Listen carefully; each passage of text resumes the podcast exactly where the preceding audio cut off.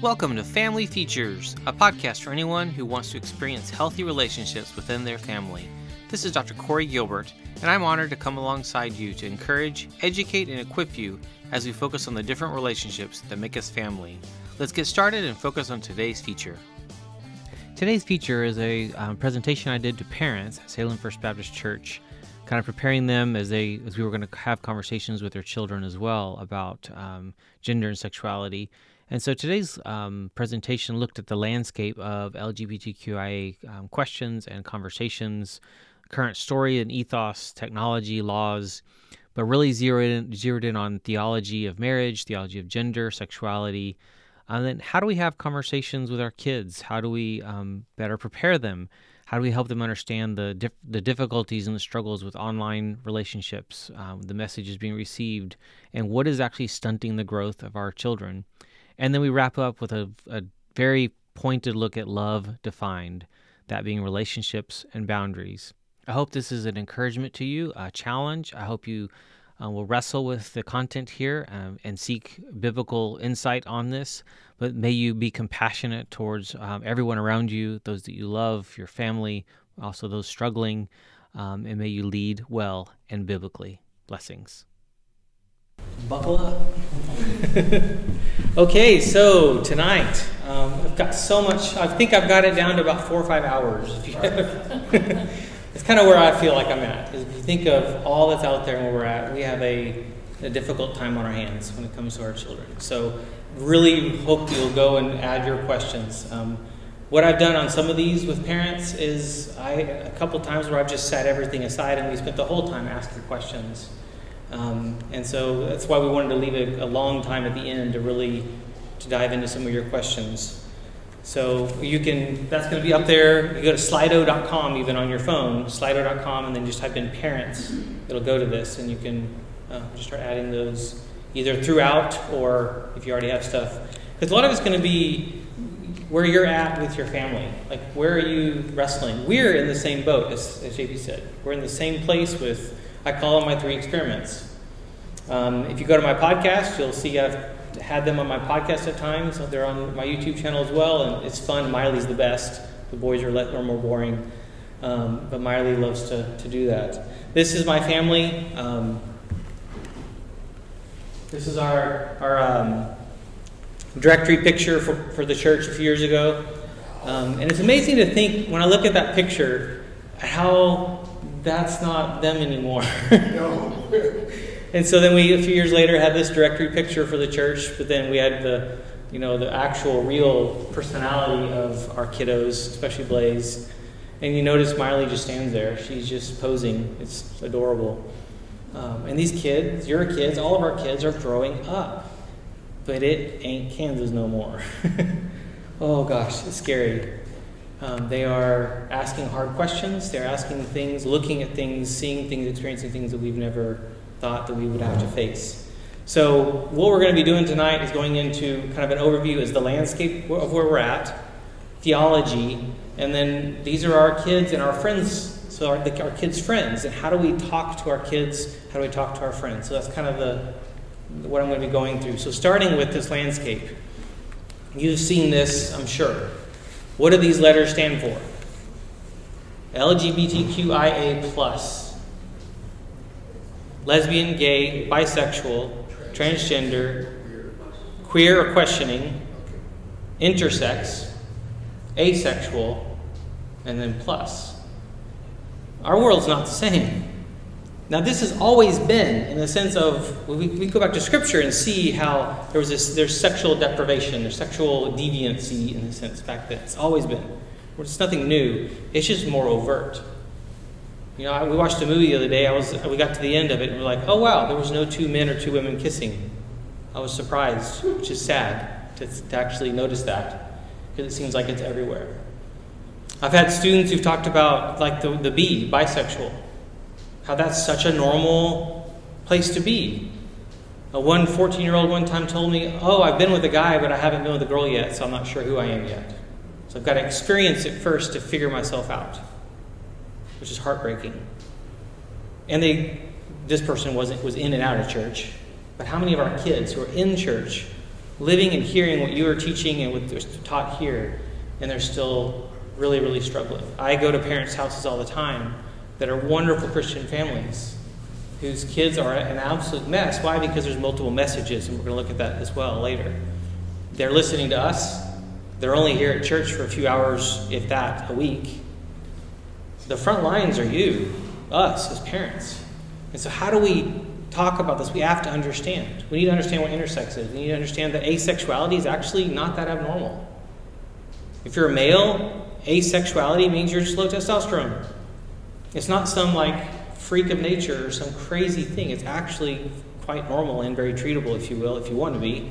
If you don't, that's you don't have a kind of overt sex drive. Where do we get all this? Comparison. Comparison is actually where we get so much of this. When I'm comparing to others around me. So their peers at school, their peers anywhere, even their own siblings, but they're also watching us. And then that's that plus. Well, here's, let me help kind of look at this a little different. You may have seen this before, it's actually very helpful. This ginger, uh, gender breast-bred person. So it actually summarizes a lot of what most of us, if we really haven't thought about this, this is overwhelming, but at the same time makes a lot more sense. If you think of like the, the top there, gender identity and gender expression, how we actually have divided what was supposed to be your male or female into all these little categories and these, these sub things that have made us into, and I don't really want to say this word, but it's kind of what it is little mini narcissists. But think about where you and I are at. Every single one of us think we're right. Almost all the time. Actually, probably all the time. Never mind. There's no way marriage works, honestly. Because you have two people who think they're right all the time. Or you have two people who actually get that they ain't, and they're not, and they actually submit one to another, and they actually learn to love each other, and they actually realize that marriage is about surrendering and serving and the other person, not what I can get out of this.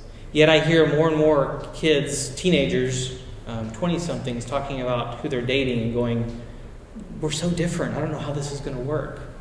You mean like you like hiking and they like something else? Yeah. Like, oh no, I don't know what you're going to do.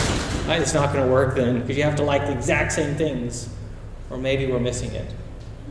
And what's funny is the 80s and 90s, the books, Christian books said the same things compatibility, compatibility, and it's actually the wrong focus. It's not it. It's actually surrender. Surrendering to actually experiencing things the other person likes and, and getting to know what they like and serving them in ways that help them even do things that they like, and vice versa. It's actually meant to be that. Except we've gotten more complicated now when it comes to who I am. The bottom part here, you have the biological sex, and then sexually attracted to, and then romantically attracted to. All these little pieces of who I am.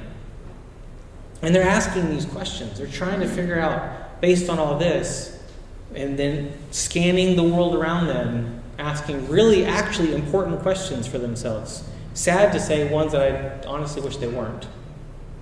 Attraction is one of those that I get hung up on. I honestly don't really want you to. I, I want to say it this way: I don't care who you're attracted to, but I do care because it's bad data. If you think of what you're just attracted to, and we all the movies are all about. I just I pined away after this person that I lost, and then I finally got them. Usually because someone else divorced them, or they died, or some horrible tragedy. And it's really sad how we get stuck we actually don't learn to surrender and love, and, and, and we get stuck in our own story. We're all little mini, yeah, that N word I said, narcissists. We are full of ourselves. And Scripture is very clear of that, all throughout. Self centeredness. Then we have this word here, transgender. This has taken us by storm, hasn't it? Many of you, many of you listening to this later, recording, the, your, your kids are struggling. Your own kid doesn't believe that they're a boy or girl, which their, D, their DNA, their, their cells in their body beg to differ. They don't. They're asking questions they should never be asking. And so part of it comes down to us really helping validate who they are. But I actually I talked to a lot of parents where it's gone. They will transition, they will do the hormones, they will have the surgeries, they will actually go their way. And what are we to do as parents? And we're going to look at that later because it's actually critical, really, really critical. Now, what is my heart is that we catch, catch these conversations earlier and earlier and earlier. We actually talk about this. But it gets worse. Um, this next one. You know what this one stands for? MAP? Minor attracted person. Professor at some university, he's been let go now or he quit. Um, released a book, released all these videos, and he's talking about pushing this. We, we've known this for years. That was the next step of pedophilia becoming normalized. And what do you do with that? Polyamory, that's normal. We've got friends at Corban who are like, they tell their friends from Portland that they're getting married, and their friends are like, What is wrong with you? Why would you settle for something so antiquated? Because they believe that that's settling. What's interesting, though, and this is a tool I would actually recommend parents to do, and I do, is go to YouTube and type in polyamory. Watch some of the videos of their testimonies. I have never seen a testimony that doesn't invalidate what they're doing within their own words in the testimony. It doesn't work. Unless what you're aiming for is whatever makes you happy in the moment and it's going to be something different tomorrow and then different the next day. Then great. Actually, it works really well. And then you're, as I was talking to a person this past weekend, you're a 50 year old who thinks that women are something to be used and I'll just do whatever I want and I wonder why I'm single at 50 and miserable and lonely because I'm waiting for the next one around the corner. Really? What a sad way to live. But that's actually normal for some people nothing we would want for our own children. This is taking, this is happening. Now, the LGB is actually saying, I don't want to be a part of the T. There's a lot of pushback there. Because it's been, and there's actually doctors finally standing up and saying, we have no business putting kids on hormones and doing some of the stuff that, that we've been doing. There's also lots of other doctors who've been fired for it. I'm going to talk for hours about some of the research and what's going on, and it's heartbreaking. We had no business making our kids a science experiment. Yet Oregon even wants to lower the law to 12. I mean, they can't do other things till they're 18 or 21, yet they can go have an abortion or hormones or other things at younger and younger age, which makes our job as parents even more important. California, about four, three and a half years ago, actually said that we need to teach all 15 genders in the school system at kindergarten so parents can freak out and pull their kids out of school. I was like, or you're in California, so you're probably in a four income family. And so what do you do? You've got to talk to them before kindergarten. Oh, no, no, they're too young. I can't talk to them. And I'm like, so they're too young for you to talk to them, but it's okay for the school to. Do you hear what you're saying? Let's be on the front lines and have these conversations. None of us want to. But we must, because it's what they're facing. Every single piece of media anywhere out there, every single YouTube channel, I mean, everywhere. Their friends, it's everywhere. We've got to be the ones that actually. And I'm not talking about doing what I do in the sense of this has been my area of study for you know, 20 plus years. It's my 22nd year as a shrink. It's like, wow, and I feel like it's just getting started. And I'm excited. I love what I do. I love to see people people's lives changed. Look at this verse here 1 Corinthians 6 9 through 10. Or do you not know that wrongdoers will not inherit the kingdom of God? Do not be deceived. Neither the sexually immoral, nor idolaters, nor adulterers, nor men who have sex with men, nor thieves, nor the greedy, nor drunkards, nor slanderers, nor swindlers will inherit the kingdom of God. It's an indictment on all of us, by the way. If you've stolen a pen from work, you're in this. If you've had some of the things that you've posted on Facebook in your heart, you're in this. But we can easily focus in on certain pieces of this. But the best part's the next verse. Some of you were once like that. But you were cleansed. You were made holy. You were made right with God by calling on the name of the Lord Jesus Christ and by the Spirit of our God. That's the answer. We know that. We know that for our kids.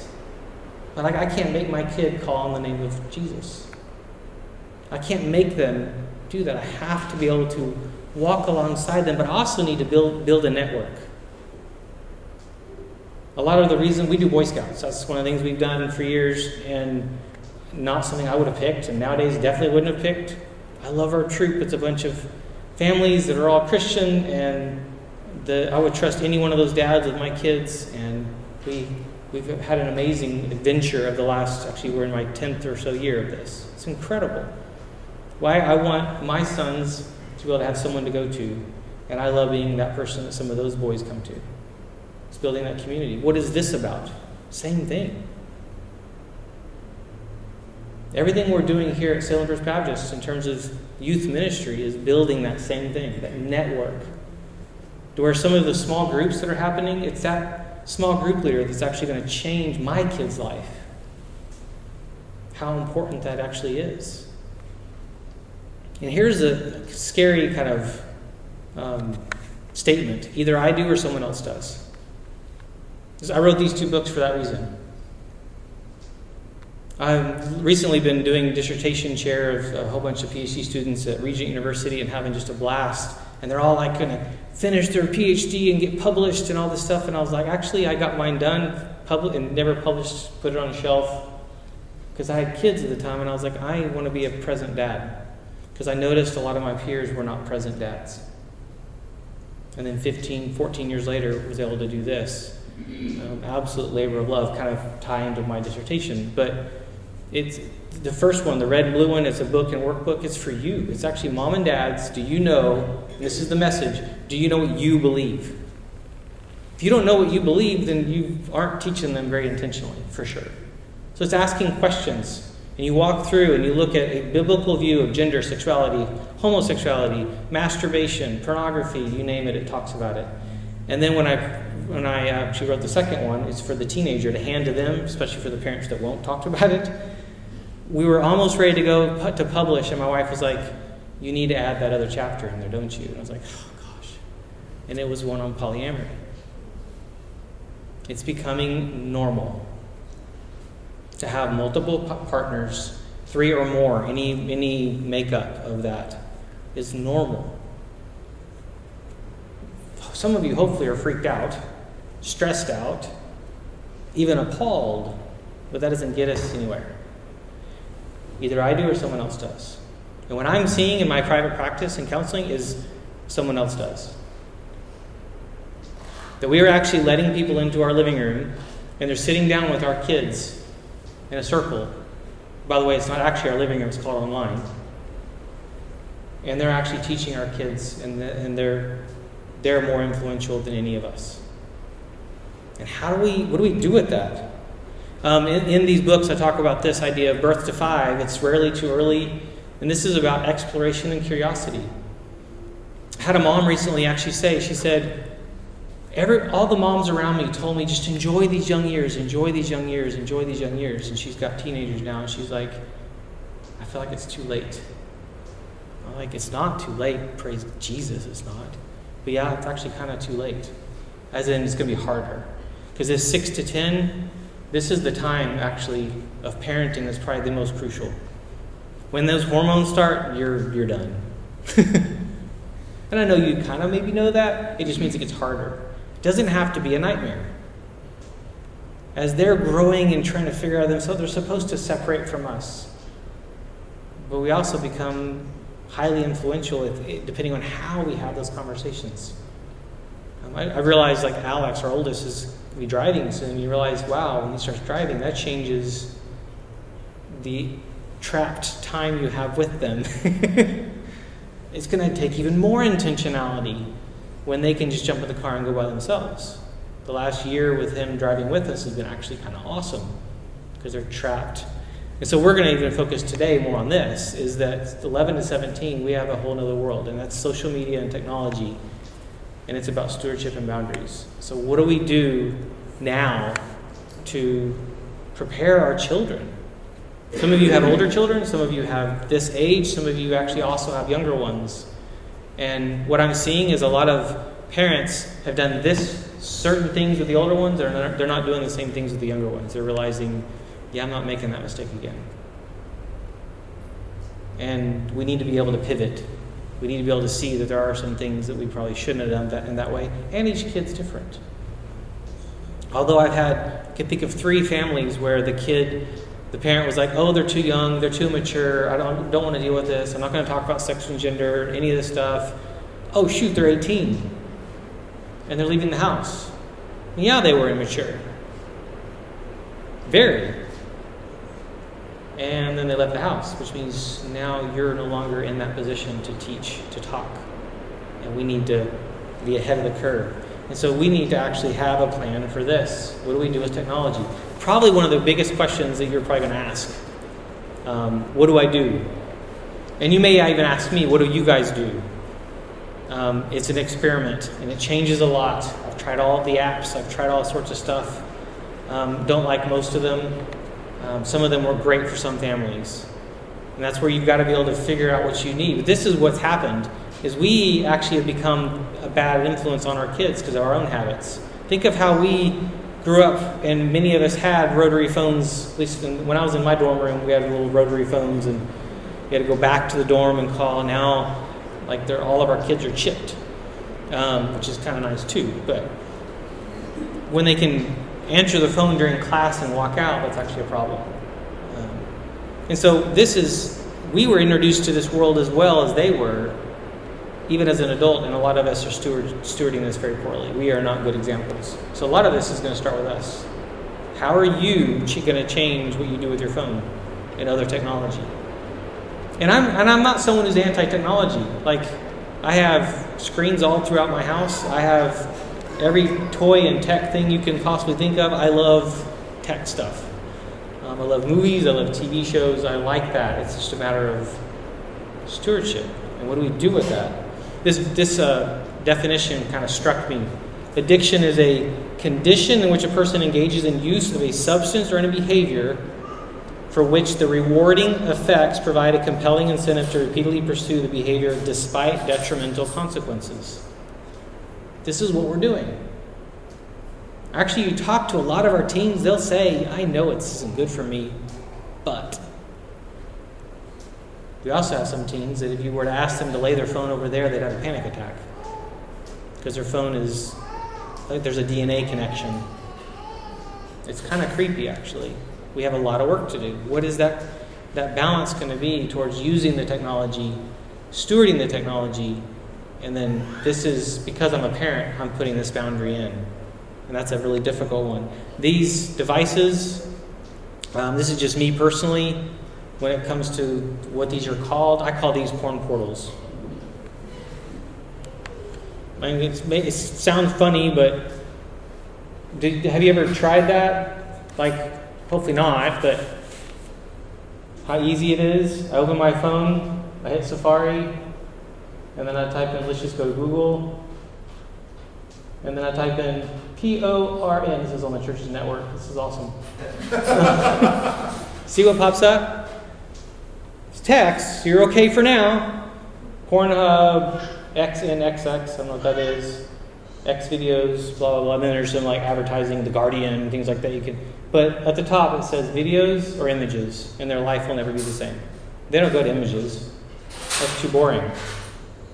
They've been entertained through video and video games for so long, they go straight to videos. And their life is no longer the same. That's how close these are, and we've handed them for over, the, over these last few years. Um, Coddling of the American Mind, a great book, secular research.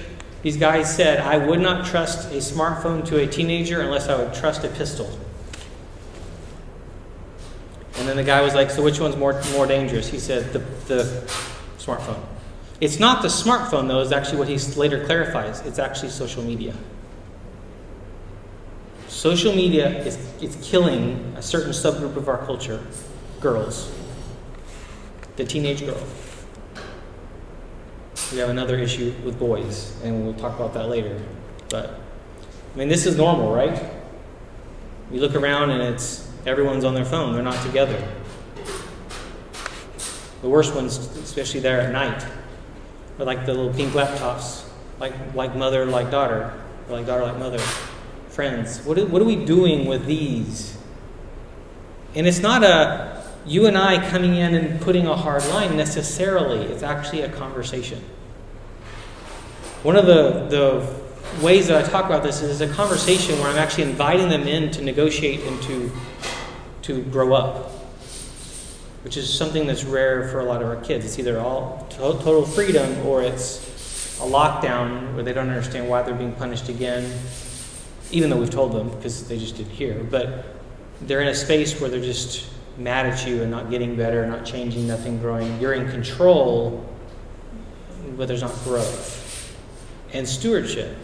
I've seen this in some families where it's control, control, control, control, 18, bye, have fun. And then you wonder what happens. I, mean, I went, when I went to college, the problem, the problem kids in college were the football players. This is a small Christian college in Arkansas, and the, the missionary kids, which is when I was one of those. Um, hopefully, not one of the trouble ones. But why? They had just gotten freedom from jail, their parents, and they were going to test every boundary possible. That's not gotten any better. It's only gotten worse. The amount of kids who actually walk away from their faith, if they even had one, as soon as they leave home, because they're just trying to push mom and dad as far away as possible, is actually becoming more normal. Now we have another factor that's important that there are laws changing right now. What are parents? If you just watch Canada, be afraid. What's happening across our country and Canada shows us in Europe what's happening, where you're actually going to have less and less say. Counselors, there's so much I can't do. I was sitting with a client one day and realized this client was recording everything I was saying. And I knew if I stepped over the certain line, that I could be in trouble. Because there's all these rules of why I, what I can't do now as a counselor. But same for clergy. Again, looking at Canada. What's happening right now is this conversation is even more important, but how we do it matters. How we enter into these conversations matters. And that's why this word theology is important. What do I believe? My belief system matters. And I want us to camp out just for a few minutes on this verse, these verses right here Galatians 5 16 through 610. So I'm going, to, I'm going to emphasize a few pieces of this just for us to lay the landscape again as we head into this next part. So it says, So I say, let the Holy Spirit guide your lives. Then you won't be doing what your sinful nature craves. The sinful nature wants to do evil, which is just the opposite of what the Spirit wants. And the Spirit gives us desires that are the opposite of what the sinful nature desires. These two forces are constantly fighting each other, so you are not free to carry out your good intentions. But when you are directed by the Spirit, you are not under obligation to the law of Moses. And if you notice, there is this battle. We know that, that there's this battle. Not just in you and I, in our kids too, and they're trying to figure things out. And how they see us is actually kind of sad and scary, which to me is why our youth leaders and our small group leaders in our youth group and who we put around our kids probably matters more. I have rarely seen some of these kids that really are really lost turn around because of mom and dad's actions, by the way. What I've seen happen is it's other people who've come in and they've listened to them. The Holy Spirit chooses them because it's the Holy Spirit who's got to change change them, right? We try and try and try.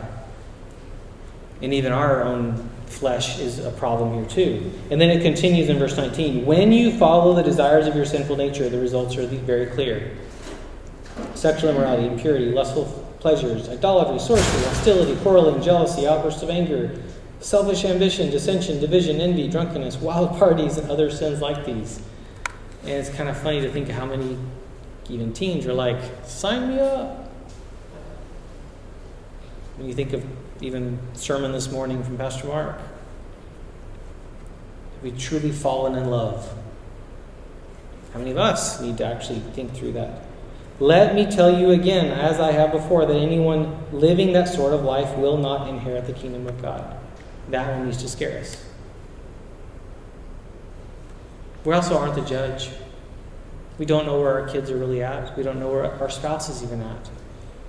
We're on a journey together, and a journey together even as a, as a body of Christ, where if someone's struggling, we need to be able to help lift them up, support them. Verse 22 But the Holy Spirit produces this kind of fruit in our lives. This is what we want from the Holy Spirit. This is not our making love, joy, peace, patience, kindness, goodness, faithfulness, gentleness, self control. There is no law against these things. This is what we want man, wouldn't it be great to just hand to our kids and say, go have an amazing life? And it's not that simple. Those who belong to Christ, Jesus have, have Jesus Christ have nailed the passions and desires of the simple nature to the cross and crucified them there. That's what we want. My son or my daughter who's struggling, I can't make them do that. When, I, when they were five or six, a little more so. When they were eight or nine, a little less so. And as they've gotten older and older, they have this free will. I've, when Alex was even nine, we were saying to him many times, You have free will that I wish I could take away from you. You go around the corner, you have the free will to do whatever you want, and I cannot control that. I do not know, and you are to steward that. If I never find out, you are still the person that bears the weight of that in your choices. Who are you going to be? Knowing as I'm saying this, this is horrifying. And they will be accountable for those actions. Think of the bigger picture. The goal is that they, at some point, even if it's decades from now, fall to their knees and submit to Christ and give up, surrender. But sad to say, for some of our kids, it may be then. It may be that they won't until they're 50, 60, 70, 80, long even past we're here. And we need to be praying for those people that are actually going to be the ones investing in our kids' lives at another, another time. It's one of the things I've loved about being a college professor is I get to be that with certain people. It's been amazing to have conversations and realize you've never told anyone this, have you? No. And thanks for trusting me and then walking them into a very different story. So, so important. Where did I leave off? Next one.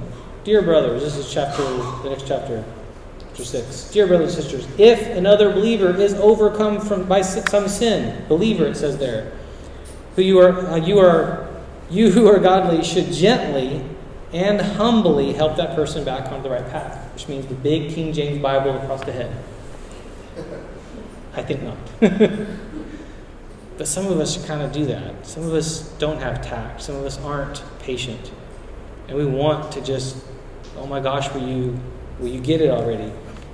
And be careful not to fall into the same temptation yourself.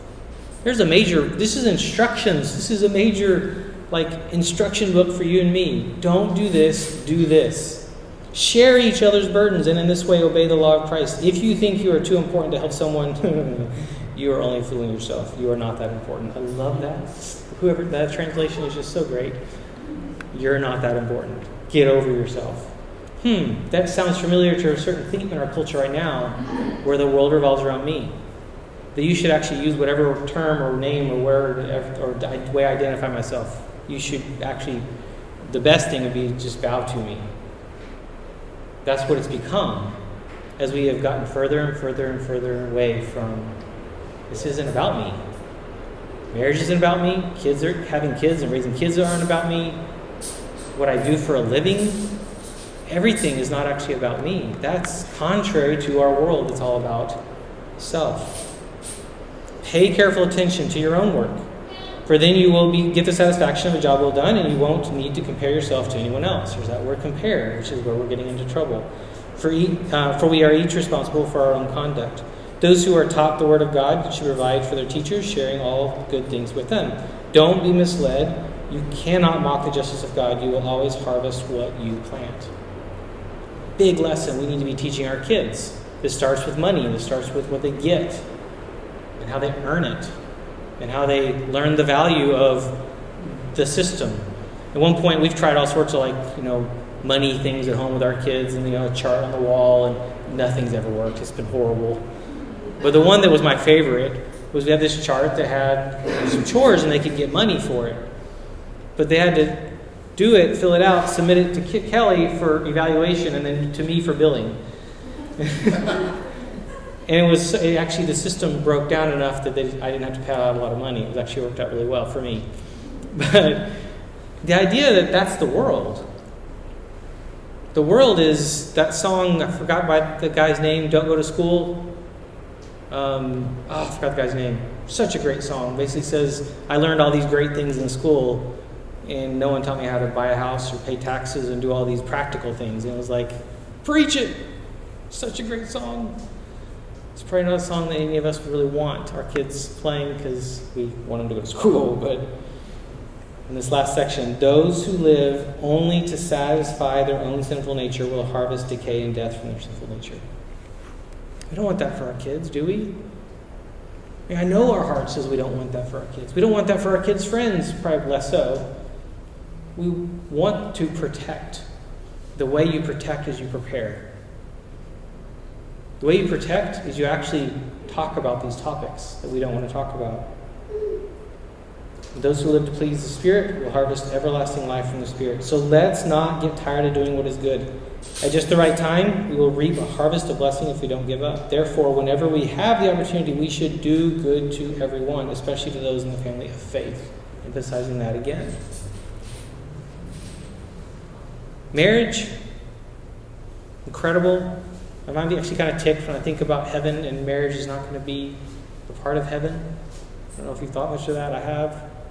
Kind of depressing. But what it's reminded me of in the last few months as I was I had a class last semester on marital premarital counseling, and it just reminded me of but what is going to be the body of Christ.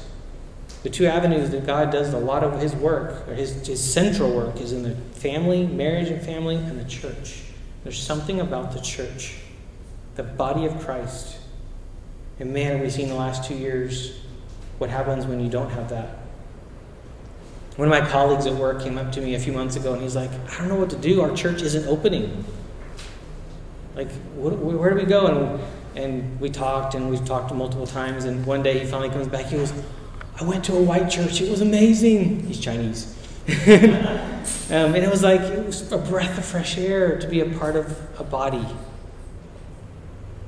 And we've actually, even as a deacon board here at the church, have talked about that. How this is, we are meant to be incarnational, in not watching this later, be in the presence of other people. Our, our bodies change by being around other people. And we'll talk about that more actually in just a second. Now, the theology piece is really simple marriage, one man, one woman. There's no other combination. I don't actually, I can't even say the word marriage anymore. I have to actually qualify it every time with marriage. One, two sexually different people. One man and one woman. There is no other combination. But if you actually look at where a lot of people are at, I've worked with a lot of couples who are mixed orientation couples. So they're married, but one of them is actually same sex attracted. And they're beautiful. Why? Because one of them, especially, knows what hurt heartache is, where they have this draw somewhere that they're having to, to die. That can never happen. I'm choosing to submit my life to Christ. Just like I would say every addict would actually have. Something else is more important than anything else in the world, and I've learned to kill that, to let, make it die for something bigger and better. Marriage is one man and one woman. There is no other combination. It is under attack. We know that. It is threatened right now. Male and female, gender, there is no other combination either. It's male and female. Intersex is a 0.02 to 0.05% of people, and yes, it's actually it's part of the fall. And years ago, when parents would choose what gender they were, they almost always struggled with that and wrestled. Yes, and that becomes a lot of the excuse. Well, that, no, you're actually, most people aren't talking about that. You set that aside and you realize where we're at is we're in a battle for even what masculinity is and what femininity is. It's something like we don't want to be too masculine now. Now, now, now. And what does that even mean? And we could spend hours just unpacking masculinity and femininity. Whether you're doing anything intentional, your kids are learning what that is from you. If you're a single parent, it is imperative that you have people in your life that help support you. We've loved having uh, in our Boy Scout troop um, single moms that have their kids join, and I tell them, I was like, "Guess what? And you're not invited on Camp House." And the mom's like, "Thank you." I was like, "Because we want to mentor your son." We, are, we feel honored to be an example and to lead your sons. I love that, and we need that everywhere, in every you know area of our. If you're involved in any kind of sport, that's needed there. If you're involved in any kind of music, that's that's needed there. This the supporting and coming alongside, even the church. Another one is sexuality, just in general. This is this word stewardship is we have to teach boundaries about that from when they're little to every at every age. Dating. I mean, I, have a seminar online, seven hours if you want to watch it. It's to me, this is critical. When do you start dating? What's allowed? And every family needs to negotiate that and talk about that. Not when they're 16, more like when they're seven and eight, and you're planting seeds when they're younger. And those of you that know our family, we've had our issues with our kids, and um, our second kid's Blaze, he's going to be another whole handful because we named him Blaze. So you kind of get what you name your kid. But um, and they're experiments of the boundary. Our boundary is you can't date till your senior year of college. And that sounds funny, I know. I hear laughter, which is kind of interesting, but it's not as in you shouldn't until then. It's that if you have the expectation you're supposed to at 15, 16, 17, and you aren't, you feel broken or you feel missing out, like you're missing out, and you start doing things that are stupid. Is save that for as you know as late as possible, but when that door opens, we actually start having conversations. Statistically, marrying your high school sweetheart is a horrible like statistic. 90 plus percent divorce rate in some places. Tell that to the ones that are in their 50th, you know, wedding anniversary. Um, yes, it's very doable with the right mentoring and the right people around you. So it's not about a certain formula as what, what you should or shouldn't do with some of the stuff. But we need to talk, be intentional. As a couple, as a family, and then even with our kids. And if you think of the different ages of kids, it's kind of fun because the little ones are listening to a conversation that they're too young for. They're not. My daughter has heard about pornography at our dinner table since she was one, probably. She didn't know what it was when she was younger, and she figured it out. Like, in masturbation and everything else. They've heard those words. Why? Because we talk about it all the time. Because it moves it out of the unconscious, where things get messy, into the conscious, where I can take every thought captive and I can make choices. And it's really powerful when I can move it to my mouth and actually talk about it my kids and some of your kids have actually had the chance to share their burden with one of the youth leaders here. That's what it's about. Not them coming to you or me. Them having a, a place where they can actually talk through stuff. Now, we have this dilemma with our kids, but also our friends, our kids' friends, and others that are that are in our circle. What do we do? And there's this is the scary thing about this idea of messages of what's happening with our, our kids.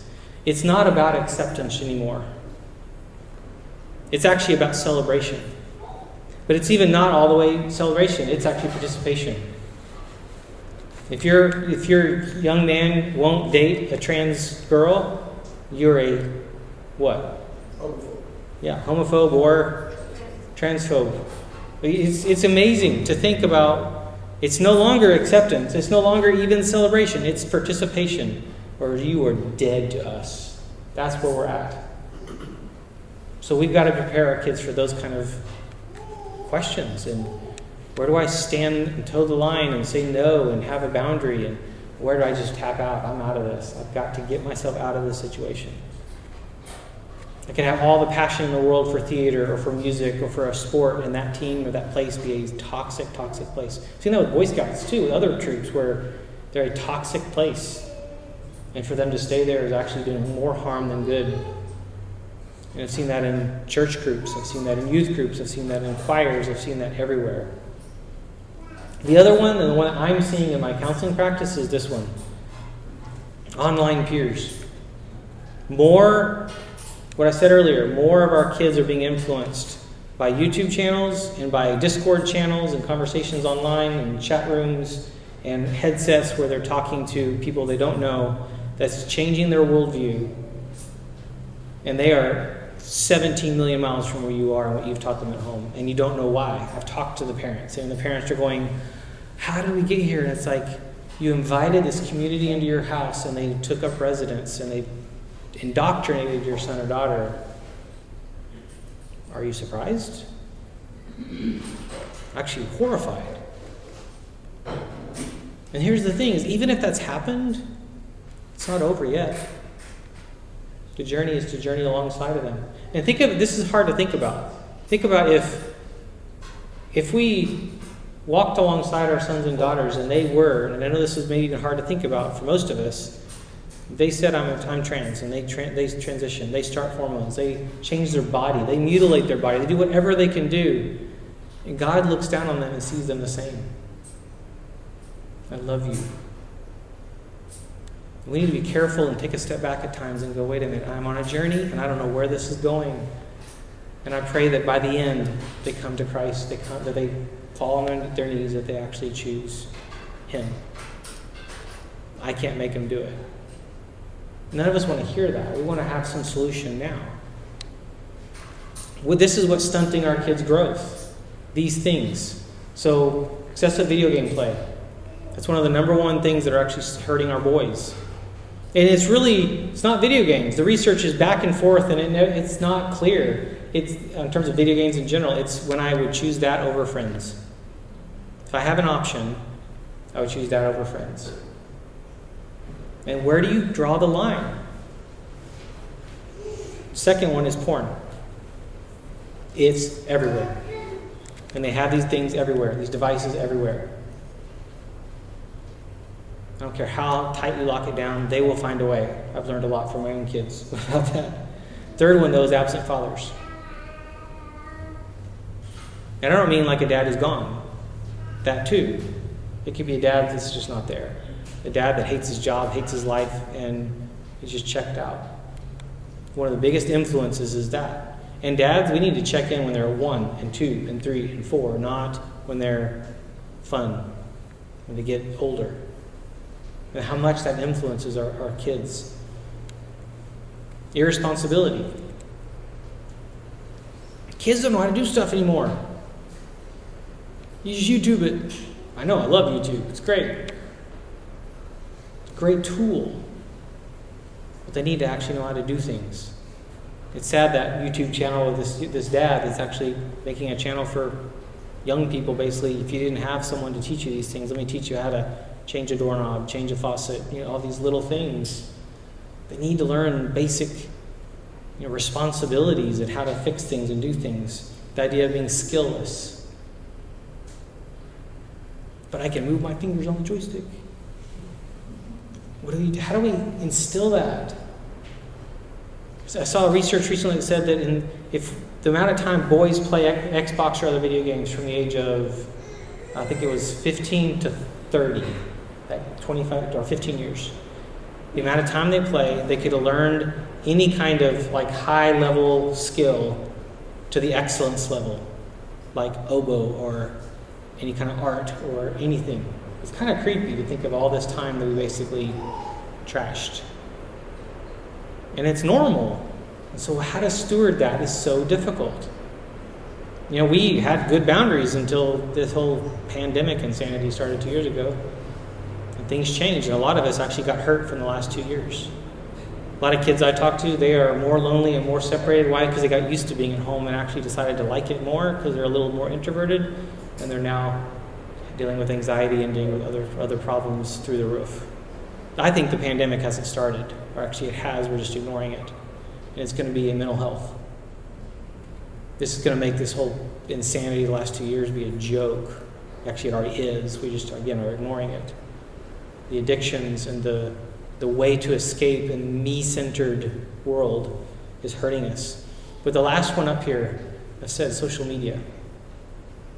Those other ones are boys. Social media is killing our girls because of that comparison piece. Go sit down, download TikTok to your phone, and look at it for a little while. Then you decide whether that's actually a good idea or not. Most of the girls, most of the girls on there need spankings, not the good, not that kind. They need parents. They need intervention. It's really a mess. Sure, there's some fun videos. remember taking Blaze out to dinner one day and going, let's look at TikTok. Let me show you as it was kind of coming in here and watching his reaction and talking through. It's not about covering their eyes and going, don't look. It's saying you have to steward this because you can walk around the corner in someone else's device and do whatever you want. And they, they will. So, what do we do with this? How do we define love? How do I love my kids? It's going to be in relationships. That's actually the number, number one way. It's going to be in relationship, but not just them with us. And so, time in person, face to face, we need to get them into places where they're actually having fellowship. If you look back at the last two years, one of the biggest insanities have been that right there. The lack of some of that interaction that's actually done harm. We need to undo that harm, which means we'll be the bad guy saying, No, sorry, you have to go. Not, you'll go if you want to. Like, I've never understood the whole, we go to youth group if you feel like it. That's, and we've had our battles. We homeschool our kids, and our oldest at first, when he was in middle school, didn't want to come to youth group. He didn't know anybody, and they had all these, they knew all this stuff I didn't understand. And, and, and that's part of it. We've, we've had that as well. It's not an easy thing. They need adventures, they need creativity, but they need to actually learn how to be other centered.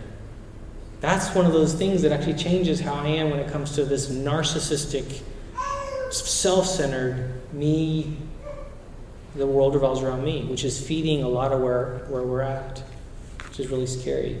The next one they need is boundaries. They need you to actually to, to say no. Now, this word pronouns, can I put this here for, for a second to think about it? I have always, always to clients and to other people really said, you use whatever pronoun they ask you to use. You want to keep that relationship long the long haul. I've changed my, my view on that in the last few years, actually the last few months. I was talking to Preston Sprinkle about five or six months ago, as he's wrestling with this as well. If you haven't heard of him, he's the one that teaches and talks of this from a theological side. I'm, I'm on the shrink side. And he was asking some of us, what do you think? What's happening is a lot of these men and women who are detransitioning are coming back and looking at mom and dad and going, Why did you cater to my asking you to do this and asking you to do that? I actually have less respect for you because you did that now. I'm like, because a lot of what we do is an attempt to love. And a lot of times it doesn't get us where we want to go. And so as I, as I think through this and wrestle through this and look through Scripture, I go, we are to be people of the truth. What does that mean? Does that apply here? And I don't know. I actually really struggle with this. Should I say, no, I'm not going to do that? Now, like uh, Jordan Peterson did years ago, he said, I'll be glad, I'll use the name. I'm to, if you want to respect you, like as a professor. His thing was about government overreach, which we're seeing now is a big deal. Um, he just walked away from his tenured professorship at his university this few, few weeks ago. He's like, I'm done with academics. He's like, the whole academic system is a load of crap, um, especially secular, and even Christian higher ed's slowly changing as well. And I've, to me, I, work at Corban, They're still there, so I'm staying. It's like, are you going to hold to a biblical worldview? Yes or no? There is no in between. And what he said, Jordan Peterson was saying, was if you're a white male, forget it ever getting anything anymore when it comes to that higher education. It's becoming so political, it's kind of scary. And he's realizing he doesn't want any, any part of it. And when we actually figure out our own journey and what we want to do, I want to be a person of truth. And when I think of even these, these terms and these words that people want me to do and say, there's certain settings I might do that out of, I don't have a relationship with you, but my own children, someone close.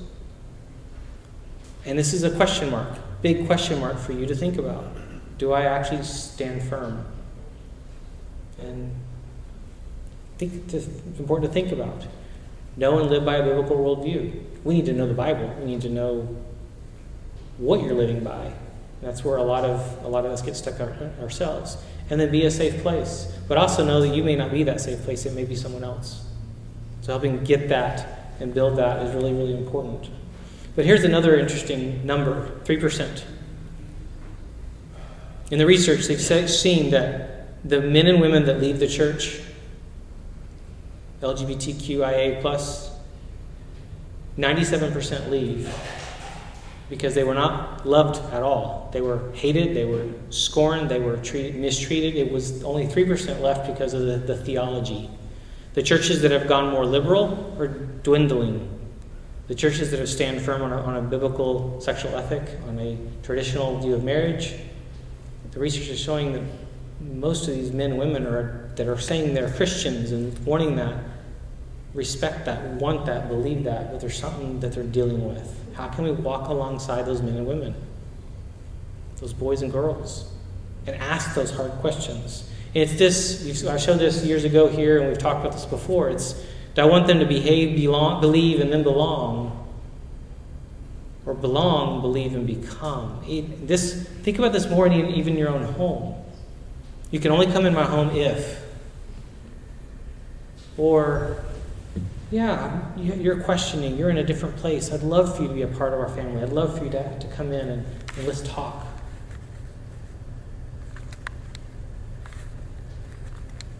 Some more passages here just to think for us to think about. Therefore, as God's chosen people, holy and dearly loved, clothe yourself with compassion, kindness, humility, gentleness, and patience. Am I that kind of person towards my son, my daughter, other people, or am I actually not? And this is from God who reconciled us to himself through Christ and gave us the ministry of reconciliation. How am I reaching out? How am I actually build, being that bridge, but standing firm to truth? Instead, of speaking the truth in love, we will grow to become, in every respect, the mature body of Him who is the head, that is Christ. You and I are in process as well in the truth and love, the, the gentleness that we actually have. But encourage one another daily, as long as it is called today, so that none of you may be hardened by sin's deceitfulness. We're under attack too, as parents. Satan doesn't want you to get this. Satan wants you to fall on your face. He wants you to fail. He wants them for him. Flee the evil desires of youth and pursue, righteousness, faith, love, and peace, along with those who call on the Lord out of a pure heart. Don't have anything to do with foolish and stupid arguments because you have because you know that they produce quarrels, especially on Facebook. It says right there. You if you notice that. And the Lord's servant must not be quarrelsome, but must be kind to everyone, able to teach, not resentful.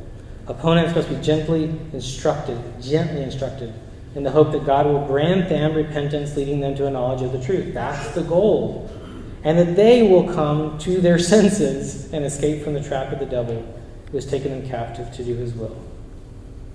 So I want to end here with five things that I want us to think about to do. This is our kind of action steps. Um, the first one is this, this word attunement. My wife asked, and she's a smart person, is that a real word? Yes, it is. The capacity to see, feel, and connect, to care with what another is communicating both verbally and non-verbally. Are you someone, and I like these pictures because look at the way they're turned towards which probably means they're not also looking at their phone. Attuned, where they're actually it's bending towards and it's actually positioning myself to be someone that's actually going to listen. We need to be that for our kids. We need others again in, our, in their life to do that. Containment. Think of a container. Are you a safe container that can hold the crap that your kid's dealing with? That's that safe space. I hate the word safe space. But it is that. It's being someone that actually can hold, hold that for you. Why, while you're dealing with the mess, I'm going to hold it for you, and I'll, I'll hold it carefully. We want repentance. We want sorrow. We want them to grieve and to change. Why do we want forgiveness? We need to be seeking that in the way that we failed as parents, in the way that we failed as our spouses and who we are. We actually want them to see as well. The, cent- the central gift anyone can give another is a heart that will listen repent, and restore. That's God's heart is restoration.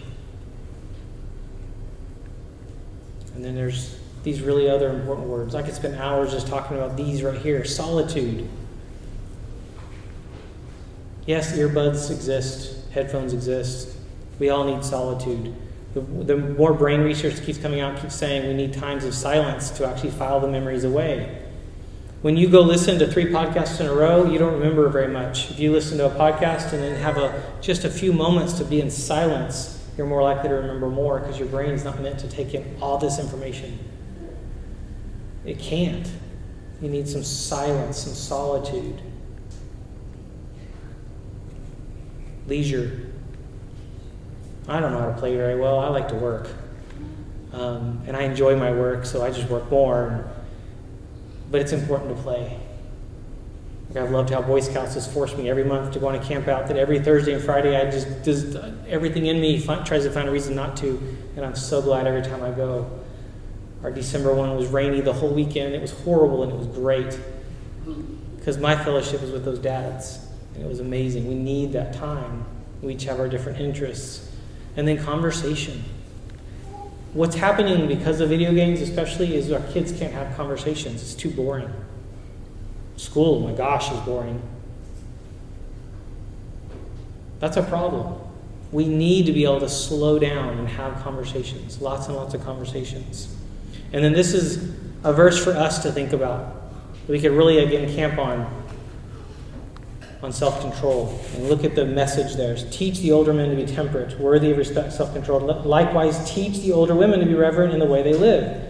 Then they can train the younger women to love their husbands and children, to be self controlled and pure. Similarly, encourage the young men to be self controlled, live self controlled, upright, and godly lives in this present age. And I think I see a theme. An area that most of us probably have difficulty with. But it's also a message to us. We're the even older ones from our kids to be leading them. My encouragement to you when it comes to a lot of these rules and stuff we'll probably talk about in this next part with Q&A is for you to actually be in a relationship with your teen and negotiate these things. It's not a top down only. In the end, you have this, the final say. You can play that card. But it's so much better when you can actually negotiate with them and be in a relationship with them. And it's going to be different at 12 and 15 and 18.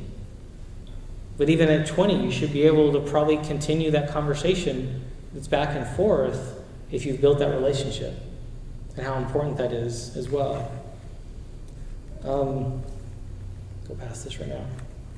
Well, let me look at this real quick. Do we have time to go one more last thing? Yeah. Okay. I can go back. Can you go back one slide on that? I think it went to the end. Yeah, there we go. This is what I put together a few years ago. That was just kind of a, a, a summary for me of what I wanted for my own family and kids. A family code, rites of passage, significant tasks, long, logical consequences, and grace deposits. What are the things that I want my kids to know how to do? Where have they failed and I've had to really extend grace and walk alongside because they've done something really stupid?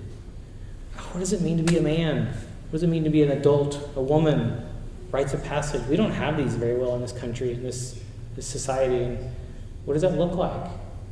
Right now, our kids think that their rite of passage is when they get that phone in elementary school. It's kind of scary. And the second one here is my vision for growth and maturity. Have I, am I intentionally teaching about biblical masculinity, femininity, some standards for who you'd marry and who you wouldn't settle less for, and the idea of boundaries, sexual boundaries? So they can date someone and actually say no because they've decided that in their heart a long time ago. They're not trying to decide in the moment under pressure. And they really will not settle less for some douche guy or girl that has no business. Do they will they marry well? Standards that are through the roof. And I love my marital counseling class, people say, Man, after this class, now my standards went up for who I marry. I'm like, Great, at least I did something right. yes, please marry well, because if you don't marry well, God help you. But and this is another big one. Find a cause to fight for.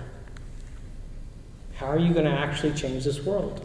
This is what changes everything to me. If you actually love what you do and love what you're doing in your life, I've seen men and women who do normal jobs, but their life is one of ministry to other people.